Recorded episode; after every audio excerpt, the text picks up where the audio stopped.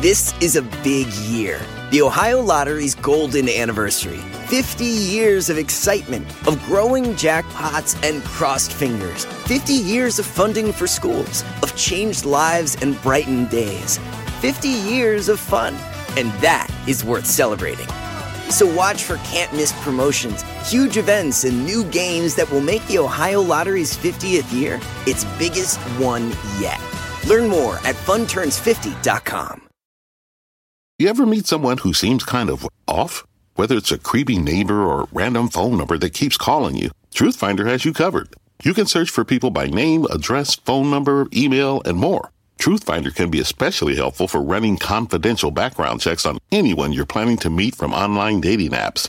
Go to truthfinder.com slash podcasts for a special offer. That's truthfinder.com slash podcasts to access your special offer today.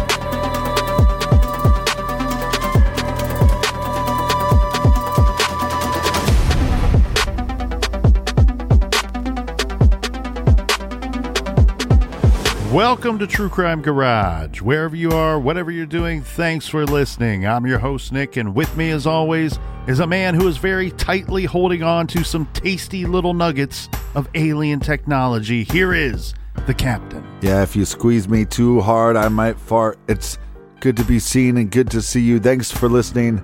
Thanks for telling a friend.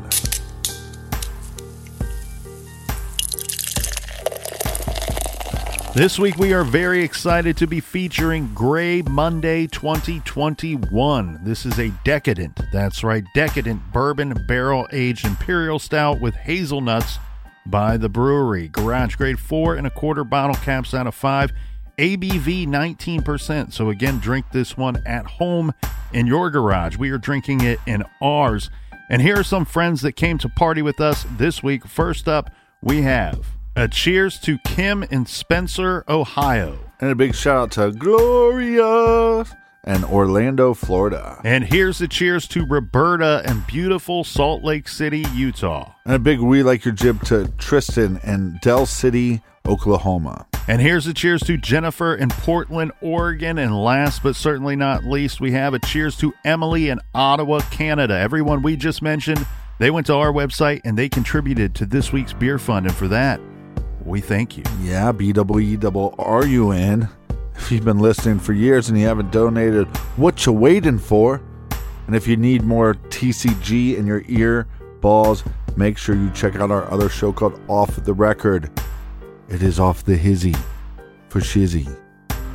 And you can check out that link at truecrimegarage.com. And that is enough of the business. All right, everybody, gather around, grab a chair, grab a beer. Let's talk some true crime.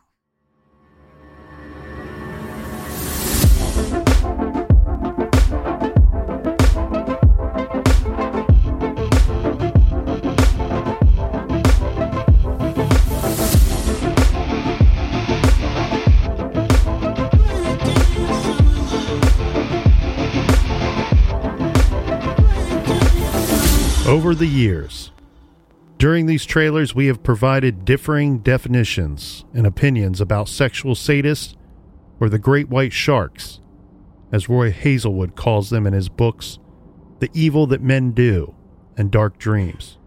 And on several occasions, we presented case studies from John Douglas, Ann and Allen Burgess, and Robert Ressler's Crime Classification Manual.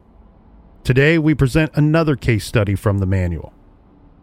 Case study number 134 Sadistic Murder, as it pertains to this week's killer, who is a real life monster with a unique fetish. A sexual sadist is someone who has established an enduring pattern of sexual arousal in response to sadistic imagery. Sexual gratification is obtained from torture involving excessive mental and physical means. The offender derives the greatest satisfaction from the victim's response to torture.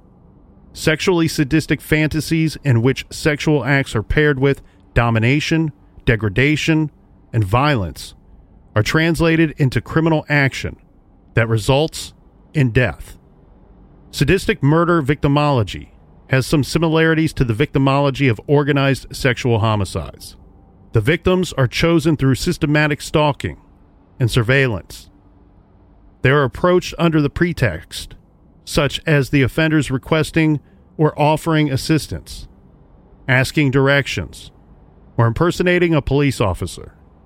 A ruse may be employed, such as posing as a talent scout, looking for prospective models or actresses and promising them jobs. There are often multiple crime scenes involved with this type of sexual homicide. The place of the initial encounter, the torture slash death scene, and or the body disposal site. The very nature of this crime, sadism, expressed through torture, necessitates a secluded or solitary place for the prolonged period of time the offender spends with a victim. This captivity may be from a few hours to as long as several weeks. The offender's residence may be used if it can provide the required seclusion. The body is routinely concealed, especially with the more organized offender. It is possible that there are implications of overkill and or deep personalization for pragmatic reasons, often to obscure the victim's identity. The offender may tamper with the crime scene by staging secondary criminal activity, most often rape or robbery, to veil the primary motive of sadistic murder. The act of killing is often eroticized. Death comes in a slow, deliberate manner that is savored by the offender. But because an unconscious or dead victim does not afford the offender the gratification he seeks, great care is taken not to end the victim's life prematurely. In several cases, offenders not only took special measures to keep their victims conscious, but actually revived near dead victims in order to cause additional suffering. One of the many search warrant suggestions for this case type of offender is to look for items dealing with the offenses. These would be written records, manuscripts, diaries, threatening letters, calendars, sketches, drawings, audio tapes, videotapes, and photographs. The Green River Killer, Gary Ridgway, was highly focused on the necks of his many victims. For the Molalla Forest Killer, Dayton Leroy Rogers, his thing was the feet of his victims. And in this week's case study, the serial offender was fascinated by the breaking of bones. This is True Crime Garage, and this is the case the Bone Breaker Killer.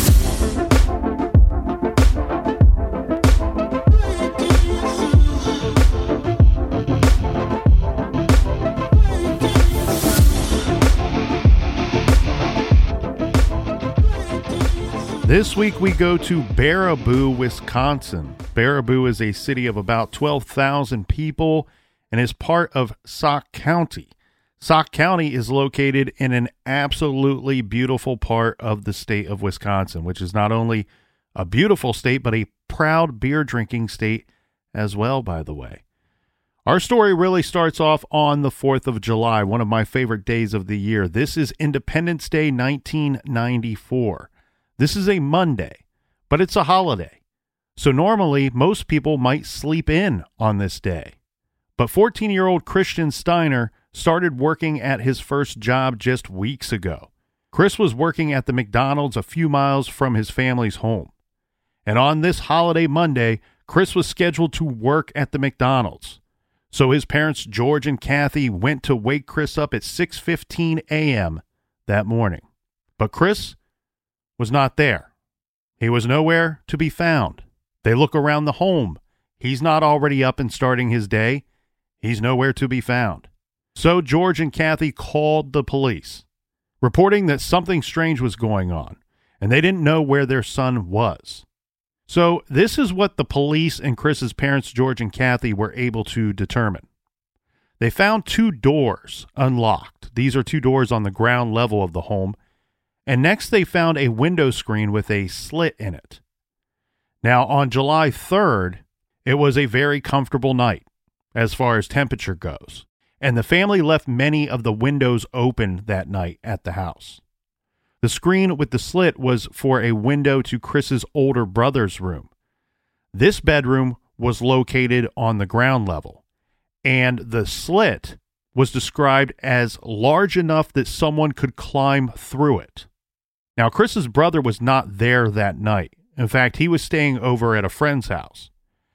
So the police and the concerned parents had a couple of theories. The theory they all liked the best was that Chris, along with the help of a friend or some friends, snuck out of the house, and at some point, he would probably be back soon, or maybe he might even wait a while to come home, knowing that he's going to be in trouble for sneaking out of the house. Yeah, or he might just find his own way to get to work. The other possibility that they thought is that maybe he ran away from home. This would be a possibility, of course. We are talking about a 14 year old boy. But his parents said, Look, we don't have any problems with Chris. We don't argue with him. He doesn't argue with us. Everyone in the family gets along very well. And they said, although Chris did not get very good grades in school, he had recently started this job and was really liking his job. You know, there are some kids that are able to shine in the classroom, and then there are some that are just great little worker bees and shine more in a workplace type setting. Well, Right. that was Chris's thing. Here's what they told the police because keep in mind when they went to bed the day before on July 3rd, everything was fine. The Steiners knew where all of their kids were. So they told police all about what went down on July 3rd. And they said that on July 3rd at about 3 p.m., both parents picked up Chris from the McDonald's where Chris worked. Mm-hmm. Chris helped his mom get ready for dinner. Then Chris played with his little brother for a while in the backyard. George said that at 10 p.m., he went upstairs to check on Chris and found him asleep, still in his clothes, but asleep in his clothes on his bed. So George says he shut the light off in Chris's room. And that was the last time either parent saw Chris by the next morning at 6:15 a.m. He is gone. I would be guessing here a couple things. You're going to have some indicators to tell you that he probably did not go to work on his own. One, you don't have a note from him. It was agreed upon when they went to sleep the night before that the parents would be driving him early in the morning. Mm-hmm. And you're probably going to find his work uniform in the closet or still, you know, in his room somewhere. So this is a really interesting case to look at, as this is not the typical situation that we have encountered before here in the garage. In most cases, there is a major concern and panic. Mm-hmm. Normally, we have terrified parents, but in those cases, we are talking about a parent waking up to a cut screen and a toddler missing from the home. Here, it could just be what it seems that he snuck out in the middle of the night, met up with some friends, and they got into a little teenage boy mischief, and he would be back. And, well, unfortunately, that does not end up being the case. Right, but a couple other things too. I mean, he's 14, so it's possible. Is there some girl that he was talking to that they didn't know of that he wanted to meet up with? Or he has this new job. He's working with people probably older than him. Did he meet up with one of them? Right. And I think that word friends encompasses all of those possibilities. Mm-hmm. Because you're right, Captain. He is 14. He's at that age where you don't always tell mom and dad everything that you're doing when Yeah. it's not on the up and up. And there were some other indicators, and I'm a little reluctant to throw these out there because I could only find one source that stated this that they had found some muddy shoe prints inside the home. Hmm. And my guess here, and this is why I'm a little hesitant to go down this road, but my guess here is that those muddy shoe prints would have indicated to the parents and to the police that somebody entered the home and then possibly left with Chris out one of the doors. Meaning, I'm guessing because of this slit in the the window screen mm-hmm. that possibly there was footprints from that cut screen through the home because we have a statement later from George from from Chris's father that says, you know, I think that he someone may have come to the house and left with Chris. One of his friends may have come to the house and left with Chris because he throws out there in that same in that same statement that it would have been somebody that knew the layout of our home. hmm So what I'm guessing, if these footprints exist, um, is that th- it showed not somebody walking around the house trying to look for something. You know, this is a fairly large home. There's multiple people that are living and staying there. That the footprints, if they did exist, were an indicator to Chris's parents and to police that whoever entered the home knew where they were going. Meaning, one, hmm. they went through Chris's brother's room because they may have known that the brother was gone for the night. And it might be one of the only ground level bedrooms of the home. And then made their way to Chris's room and then left through one of the doors on the ground level, leaving it unlocked behind them. Well, and again, this is different than like a child abduction because the perpetrator could come in the house and carry the victim out. This is a 14 year old young man, basically. So it's, yeah, I'm guessing he'd be pretty difficult to carry out on your own. Yeah, and what I was pointing out earlier too, Captain, is that again, this is a situation where I could tell from the the parents' statements and from the police statements at the time. Well, I should say the sheriff; it was sheriff's department. That Get it right. nobody was really panicked. Mm-hmm. It just seemed like this was, you know, boyhood, childish uh, mischief going on, and the initial belief was that at some point on this day, on this Monday, on this holiday Monday, he'll come back home, and oh, he's going to be in trouble when he gets back here. Yeah. Now, the Steiners say that they spent that first night waiting up until dawn, sitting on their front porch, expecting that at any point he would come home. They said that they would stare down every car that pulled onto their street, thinking, okay, here he is. yeah. Someone's dropping him off. But as the sun came up, Tuesday, July 5th, Chris never came home. Well, yeah. And again, like you said before, then at some point, midday, you're going, kid's not even in trouble anymore in my mind. I just want him home. Yeah. you know, and now it's getting dark. Something's wrong. Th- that would be the moment once it started getting dark where I go, something's wrong. My my boy should be home by now. Unfortunately, most parents out there have had a similar situation where they go from being angry or upset at their child Yeah, to feeling stressed and panicked and just worried out of their mind. Worried sick, as my mom used to say. And so this is that situation. And most of the time for parents, the situation ends up being it's it's no real big deal. Mhm. It was just a misunderstanding. But here, as you're pointing out, Captain, now it's the next day, and your son still has not come home. And the Steiners went on to say that they spent the next few days passing out flyers looking for their son. And George took to sleeping on the couch with the front door unlocked every night because he knew that Chris did not have his own set of keys to the house yeah, so that at any time, at any hour of the day, if Chris returned, he would be able to walk inside the home. yeah. It becomes a very kind of sad, desperate scene. That's right. And Captain, we do get some information that may give some more weight to the runaway theory. And this is per the sheriff. This is the uh, Sauk County sheriff, and he has a cool sounding old school country sheriff name. This is Sheriff Butch Steinhurst. hmm He says there were two unconfirmed. Let's be very clear about that. Two unconfirmed. Let's underline that word. Unconfirmed reports where someone says they saw Chris Steiner near the Kwik Trip convenience store. This would be on July 4th. So the first day that he was missing. And then there's another unconfirmed report of a sighting of Chris at the local Kmart. This is the next day on July 5th. Well, again, he's working with individuals that are probably a little bit older than him. Some of them probably live on their own. So it starts making you wonder did he go, look, I'm not that great at school, but I like this job. Maybe I've worked, maybe I got a couple paychecks and I got a little bit of money now. Hey, I'm, I'm going to go move in with Steve that runs the fryer.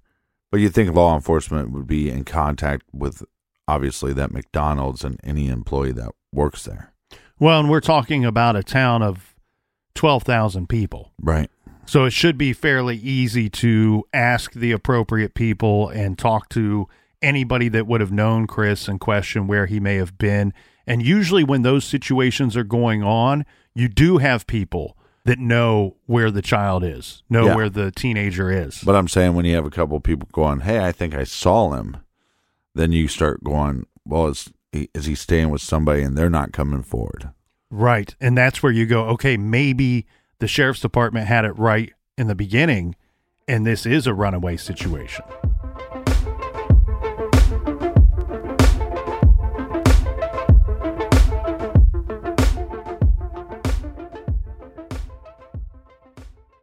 Do you want to set your child up for success? Of course you do. That's why you need to check out IXL Learning today. IXL Learning is an online learning program for kids covering math, language arts, science, and social studies. IXL is designed to help them really understand and master topics in a fun way. It's powered by advanced algorithms. IXL gives the right help to each kid, no matter the age or personality. There's one site for all kids in your home pre K to 12th grade. Kids could use it at home on their computer or on an app on your phone or a tablet. No more grading those worksheets. IXL grades everything for you. One in four students in the U.S. are learning with IXL. IXL is used in 95 of the top 100 school districts in the U.S. I love recommending IXL learning. Kids can learn at home or on the go. And all my friends and family that are using it absolutely love it because it's so easy to set up and so easy to use. And even the kids that I've recommended it to their parents have told me, hey, Captain, thank you. I was having problems in math and my parents couldn't help me, but IXL could. Do you want to get your kids back on track or do you just want to get your kids ahead? Do so with IXL Learning.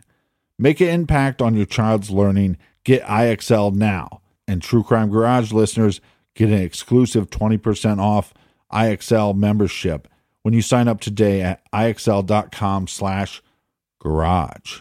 Visit IXL.com slash garage to get the most effective learning program out there at the best price. Check out IXL.com slash garage today. The best part of spring cleaning takeaway is the post clean clarity you get. It's kind of like when you find out that you've been paying a fortune for wireless. When Mint Mobile has phone plans for $15 a month when you purchase a three month plan, it's time to switch to Mint Mobile. All plans come with high speed data and unlimited talk and text delivered on the nation's largest 5G network. Use your own phone with any Mint Mobile plan and bring your phone number along with all of your existing contacts. Ditch overpriced wireless with Mint Mobile's limited time deal and get 3 months of premium wireless service for 15 bucks a month. Save a lot of money with Mint Mobile. Get their great mobile wireless service delivered on the nation's largest 5G network. That's premium service at a great price. To get this new customer offer and your new 3-month unlimited wireless plan for just 15 bucks a month, go to mintmobile.com slash TCG. That's mintmobile.com slash TCG. Cut your wireless bill to 15 bucks a month at mintmobile.com slash TCG. $45 upfront payment required, equivalent to $15 a month. New customers on first three month plan only. Speed slower above 40 gigabytes on unlimited plan. Additional taxes, fees, and restrictions apply. See Mint Mobile for details. Warmer, sunnier days are calling. Fuel up for them with Factor's no prep, no mess meals. Meet your wellness goals in time for summer thanks to the menu of chef crafted meals with options like Calorie Smart, Protein Plus, and Keto. Factor's fresh, never frozen meals are dietitian approved and ready to eat in just two minutes. So no matter how busy you are, you'll always have time to enjoy nutritious, great tasting meals. With 35 different meals and more than 60 add ons to choose from every week, you'll always have new flavors to explore. Crush your wellness goals this May with dietitian approved meals and ingredients that you can trust. Make your day delicious from breakfast to dessert. Stay fueled with easy, nutritious options. Treat yourself to restaurant quality meals that feature premium ingredients like filet mignon, shrimp, and blackened salmon. I am new to Factor and I have been loving every minute of it. I have a problem, and it's called lunch. Some days I need a pack of lunch, and some days I work from home. Whether I'm at home or whether I'm on the go, Factor is fueling my lunch from now on. Head to factormeals.com slash truecrimegarage50 and use code truecrimegarage50 to get 50% off your first box, plus 20% off your next month. That's code truecrimegarage50 at factormeals.com slash truecrimegarage50 to get 50% off your first box, plus 20% off your next month while your subscription is active.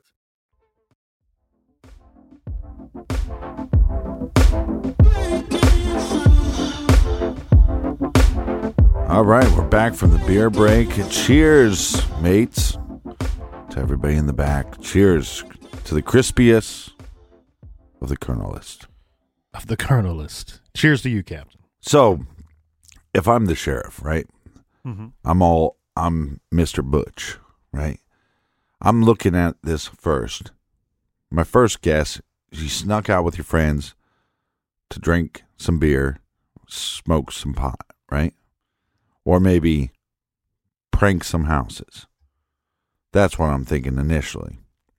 Meet up with girls. Meet up with a girl. Go hang out with some older dudes that you met at work. Uh, I Yeah. mean, it's any number of things. Yeah, you're right. And maybe the older guys are going they're they're going through a hazing process. Who knows?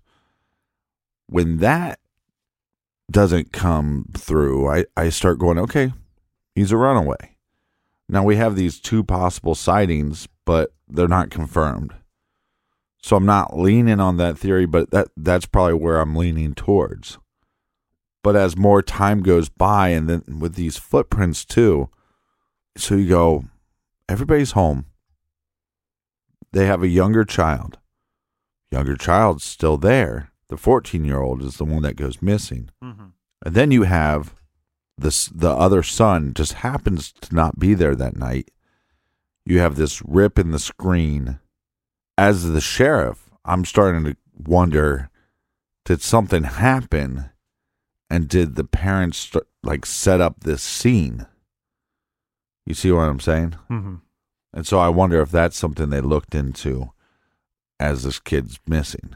From what I could find here, Captain Sheriff Butch Steinhurst and his uh, the people working under his command and his rule seem to be fairly thorough, and so I'm sure that's probably something they looked at. But here, and as is the case in most situations, I'm guessing there's probably some details uh, about that night that we are not privy to. Right. So, um, because there never seems to be that voice or that concern ever presented in any portion of the early stages of that case. Well, we're not also privy to their actions, their demeanor, their tone and voice in which they're presenting any of this information to the sheriff. Mm-hmm. That's correct. And well, basically, what's going to happen here is that it's going to be hell week for the Steiners. They last see Chris Sunday, July 3rd at 10 p.m. And then they go through hell all week long. And on the next Sunday, July 10th, detectives showed up once again to the Steiner home, knocked on the door, and well, they didn't necessarily have the worst news for the Steiners, but it certainly was not good news. Detectives wanted to know if they could get Chris's dental records because a body had been found in the Wisconsin River in or near, depending on the source, the Pine Island Wildlife Refuge. The Steiners provided the dental records for the detectives, and the Steiners were no dummies. They knew that if Sauk County detectives were at their door, that these detectives would not have been on their doorstep if they did not think that the body was that of their son. The next day, the Steiners were notified that the body found in the Wisconsin River was their 14 year old son. So now they knew that they had lost Chris forever. Wow. So the body is recovered from the river, but in the neighboring county. So now you have counties, you have two counties, Sauk and Columbia, investigating. Plus, you have the Columbia County coroner and the Wisconsin state pathologist all working the case. According to the county coroner, this is Keith Epps, because of course he was asked to speculate when the body when it was recovered he was asked to speculate about the body and what they could infer from what they were seeing at the scene and epps and the sheriff both described the body as bloated and epps adding that his guess would be that the body was in the river for at least three days because he says it usually takes about three days for the body to surface. The local news media questioned this, I'm guessing because either they received some bad information on this case or possibly due to a local rumor. But they posed the question of, well, we heard or we were told that law enforcement believes that Chris was in the water for just two days. And both the sheriff and the coroner were very, very clear saying we don't know how long he was in the water, but it was longer than two days. Again, the coroner saying it usually takes about three days to surface, and the sheriff adding they usually don't get that bad in two days. That's his vague description of the remains. And from everything they were saying, Captain, it sounds like they couldn't really prove it but they were working on the idea based on evidence and what their experience is telling them that Chris probably died closer to the time when he went missing and likely ended up in the water closer to the night when he went missing. Yeah. So remember, it was just a few hours over a week that he was gone.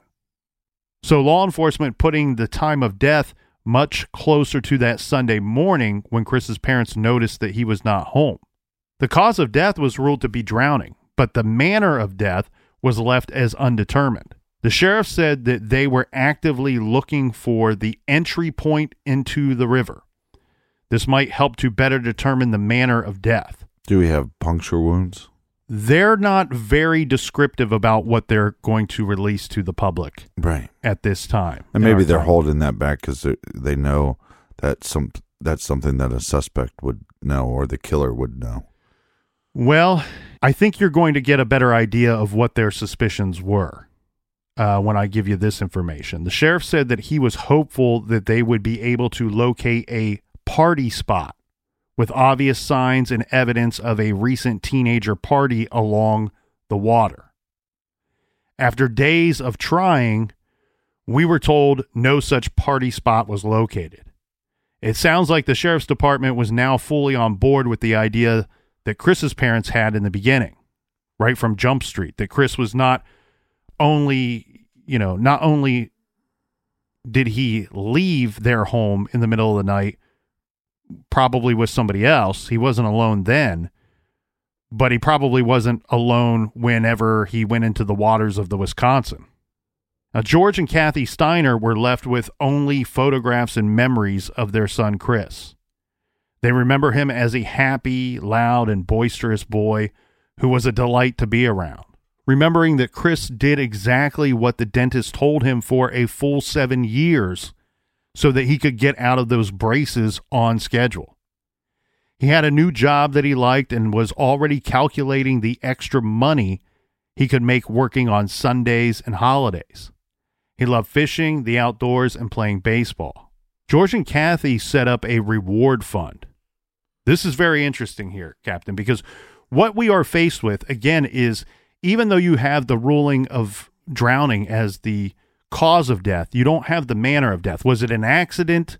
Did Right. somebody put him in the water?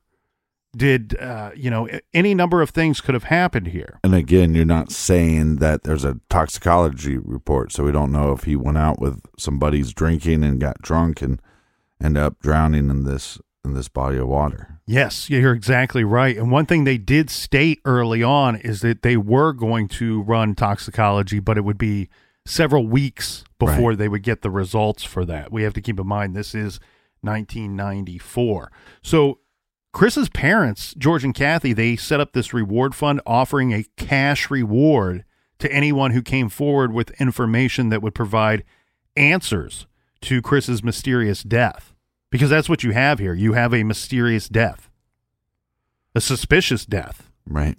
And one thing that I noticed, kind of reading between the lines here, it seems like the sheriff's department kind of felt that way that we have a quote unquote suspicious death, even though they never said those words. Well, like I said, at, at this point, even if the parents are being cooperative, the way you find him, you start going, wait, well, they're also the last people that saw him. So they, they become under the umbrella of suspicion. Right, and that's exactly it. It's he didn't get to the river on his own. Yeah. Um, well, and technically, what his dad's saying is like, yeah, I roughly saw him, I rough, roughly saw him. Stop me if I'm wrong. Roughly around the 10 p.m. area, mhm. and then he was supposed to wake him up in the six o'clock period, and he wasn't there. So that's a large gap. That's You have eight- about eight hours. yeah, that's a large gap of, and so it's like, well, where are you guys' whereabouts? And then that makes it more difficult too, because one, it's his parents, so you don't want to, you know, piss them off by asking too many questions because you see they're grieving. Do they know more that they're just not telling you? Well, and I think this will show there's kind of a united front here with the sheriff's department and That was my nickname in college. the Steiners. Mm-hmm. Because remember, the Steiners set up this reward fund offering a cash reward to anyone who would have information that could provide answers about Chris's death. A phone number was listed in multiple newspapers so that people could call should they have any information. Now, George, Chris's father, told the Wisconsin State Journal, What hurts so much is that you know that other kids were out there with him. Something happened out there, something terrible happened out there, but what we can't understand is how someone could have left him there without calling. And Sheriff Butch Steinhurst said that no charges of withholding information or underage drinking would be brought against anyone who provides information regarding Chris's death.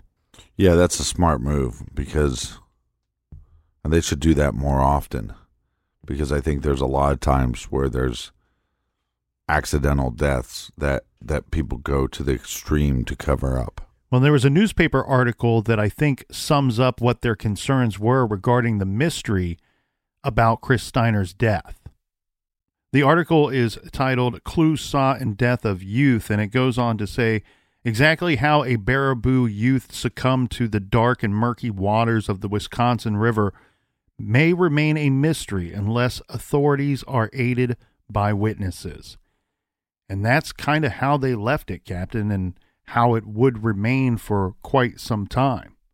This brings us to Sunday, July 30th, 1995 in our timeline. This is almost exactly one year, really just a couple weeks over the one year mark, in fact, when Chris Steiner went missing and then later was found dead in the river. And now we're going to introduce another family. This is the Phillips family here, Captain. At 4 a.m., Donald Phillips woke up and noticed something strange. His son and daughter fell asleep on couches in the living room the night before. Now, at 4 a.m., his daughter is still asleep on the couch, but his 13 year old son, Thaddeus, is nowhere to be found. Donald checked the boy's room, and again, his son was not there. And strangely, the boy's shoes were right where he had left them the night before. So, no boy, but his shoes are right here. And yet, there was not any sign of any type of struggle inside of this home. And there was no note or anything left behind from his son. So Donald and his wife called it into police, telling police what they knew about the night before and finding their daughter still asleep, but not Thad, and adding that Thad had never taken off before, and both were certain that if the boy had left on his own, that he would have left some kind of note for his parents to find. What is odd here as well, Captain, is the Phillips family, Thad, his parents, and sister, were new to this specific area. They moved into this neighborhood just about two weeks before. They lived about 11 miles away, a 17 minute drive from their previous residence.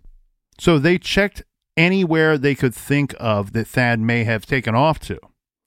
This would be places like the fairgrounds and the community pool, but no Thad.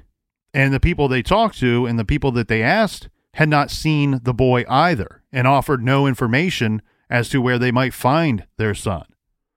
So either the boy took off under the cloak of darkness or someone had stolen the boy in the night. But like you said, they're also new to the area, so you do have that.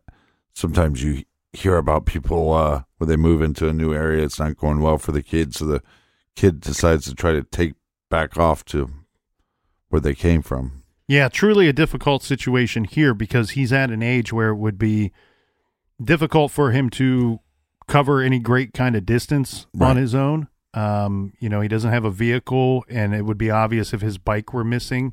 And I think, again, the alarming situation here, Captain, is we say either he took off under the cloak of darkness or someone came into the home and stole the boy in the night. But again, You- thirteen see- year old, that's it's hard to carry a thirteen year old. But when you see the boy's shoes where Yeah. they were the night before, when he had fallen asleep on the couch, I think as a parent, for me, that would be my major concern. I'm going, wait, my son's not here, yet his shoes are right here. Did he? I get it if he snuck out of the house, but I think he's probably putting his shoes on before he goes out. That's telling me something else has happened in this situation. Yeah, yeah, I, I agree. That's definitely a sign that if you're going to run away, you, you're not going to do it barefoot. Exactly. Uh, that would be my thought here. And what you're pointing out, Captain, is a very common thing. People move away, kid gets weird about the move, maybe doesn't know anybody in the neighborhood, and makes an impulsive decision to take off. But those shoes being there would scare me quite a bit. This is going to lead us to Sunday, July 31st, 1995, just before 8 p.m. This is when a 911 call came in. On the line was a boy who said he was taken from his home in the middle of the night and was being tortured and held captive. The boy said he did not know his attacker or the location where he was being held. The call was traced, and once the location of the call was determined, police and emergency services were on the scene less than 30 minutes from the start of the 911 call. When they arrived on the scene, they found the caller, a boy, in bad shape. The call came from 13 year old Thaddeus Phillips, the boy who vanished less than 48 hours earlier. He told them that an older boy had kidnapped him and held him there. They rushed Thad off to the local hospital and they went looking for the perpetrator. Police were looking for 17 year old Joseph Clark, who was said to be, according to the police call, Joe was driving an old painted over vehicle and may be in the company of a quote, big girl or woman. The location where Thad was being held was less than half a mile from his home.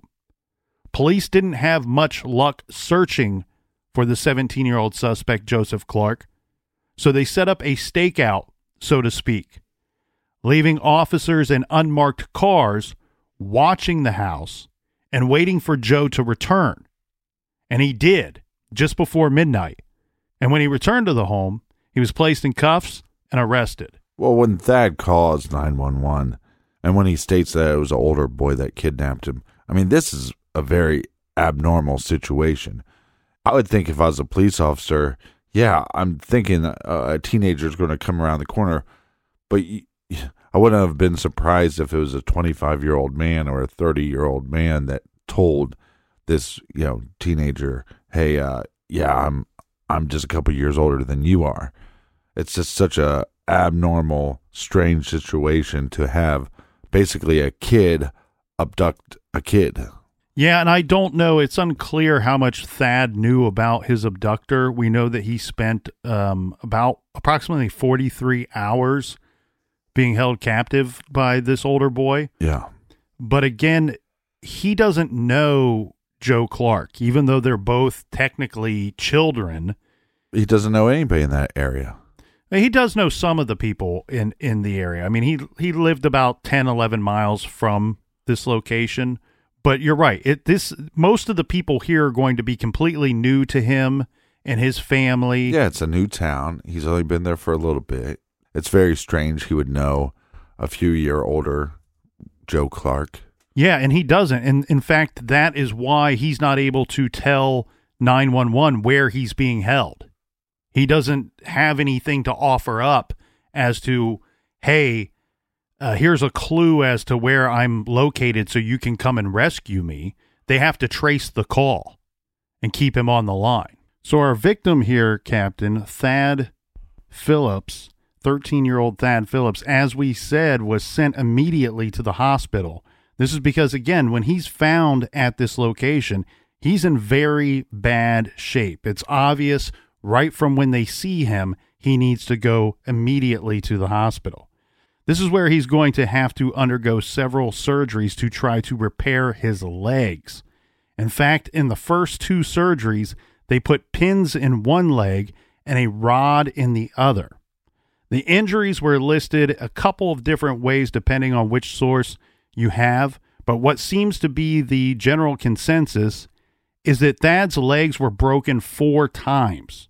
Both ankles were broke, one of his knees, and a femur bone, all broken.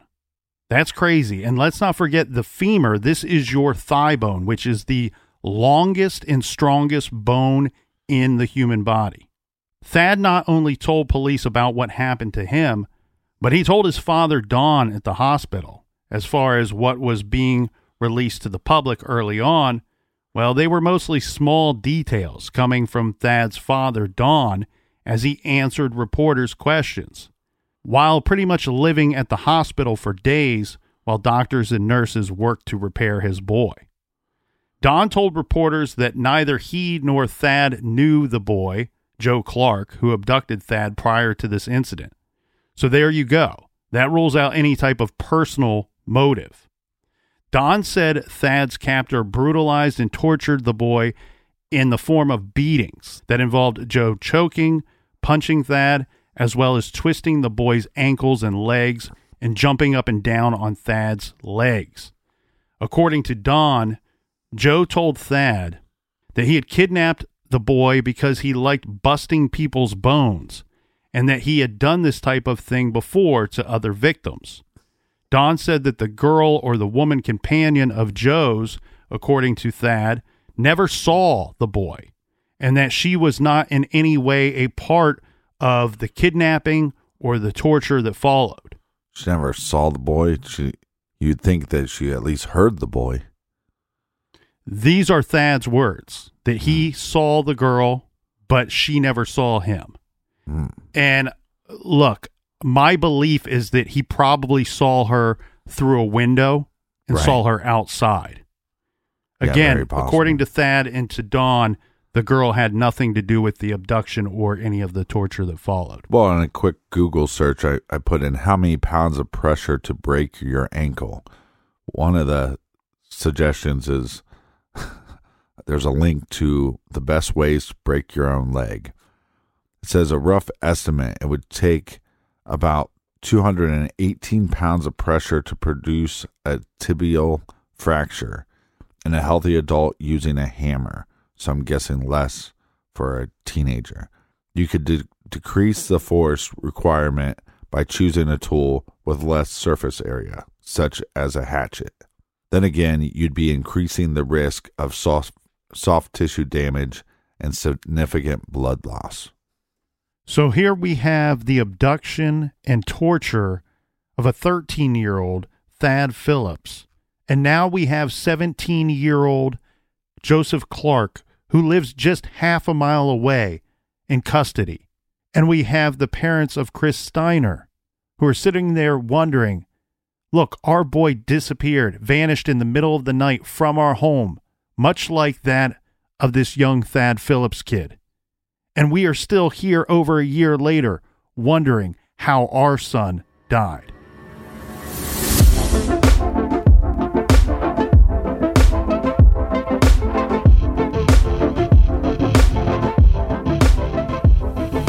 so much more to get to. While you're waiting, go to truecrimegarage.com and sign up on our mailing list. What do you get? Hey, you get promo codes to the store page. And what you don't have to do nothing. We you just sign up for the email list and we shoot you a promo code every few weeks and uh, you get to save a little cheddar. So join us back here for episode number two. And until then, be good, be kind, and don't litter.